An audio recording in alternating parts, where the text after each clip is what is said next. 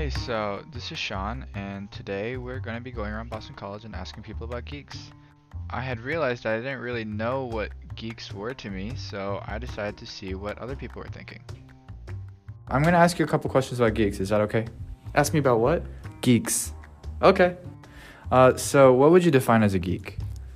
Uh, geez, I don't know. Uh, somebody that is into something that's not mainstream or that is like all- sometimes looked down upon, I guess. Um, probably like a weird person, like someone kind of nerdy. Um, probably doesn't shower. person who is kind of a fanatic of like electronics um, and like virtual things, or like kind of a nerd, I think, but in a technological perspective. Would you say you're a geek yourself? Definitely not. Uh, yeah, no. Yeah, probably.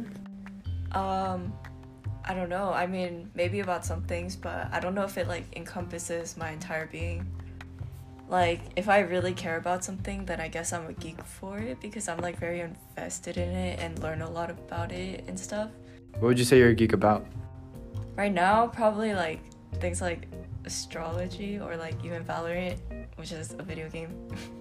I don't know. Uh, I like like superheroes, like comics, and like uh, like video games and stuff like that.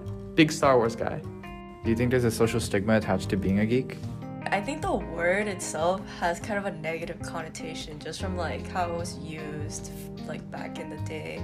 Yeah, definitely. When I think about like people that, or like when I think of people that I consider geeks, yeah, I definitely wouldn't want to be associated with them. I think at one point there was, but now it's like I don't know. I think it depends. I think now it's slightly more okay to be like it's not really a thing now to be like like if someone makes fun of you for being a geek, it's like who cares?